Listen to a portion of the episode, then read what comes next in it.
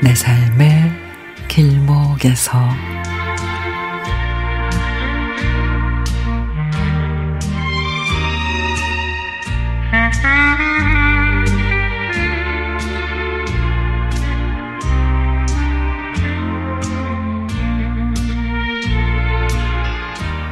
저는 돼지고기를 숭숭 썰어 넣고 끓인 김치찌개를 너무 좋아합니다. 매일 먹으라 그래도 불만이 없을 정도죠. 제가 초등학교 때였습니다. 넉넉지 않던 형편에 돼지 김치찌개가 올라온 저녁이었습니다.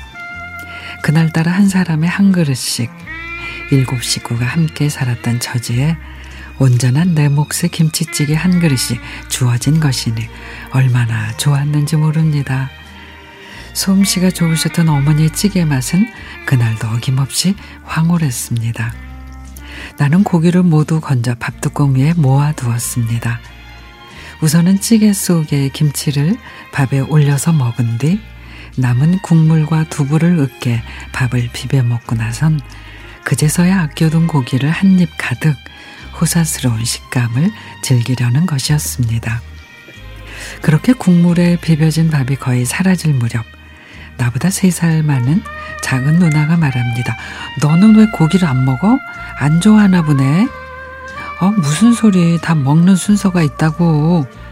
그러는 순간 옆을 돌아보는데 애주중지 모아둔 밥뚜껑 위에 고기가 작은 누나 입안으로 쏙 들어가고 있었습니다.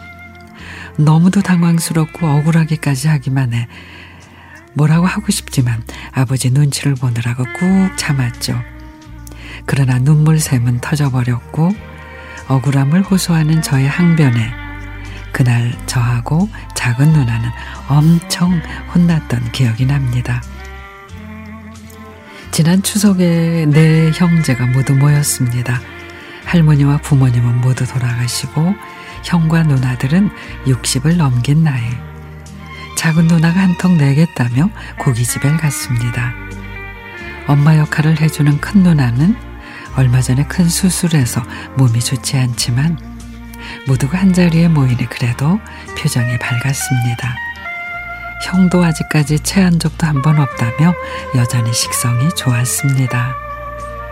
세월이 많이 흘렀지만 이렇게 형제들이 한 자리에 모일 수 있어 감사한 시간이었습니다. 이제 인생의 후반전을 살아가야 할 우리 사형제의 앞날에 하는 일들이 모두 잘 되고 수술을 마친 우리 큰 누나 빨리 회복되기를 바랍니다. 인생 이거면 됐지. 더 뭐 바랄 게 있겠습니까?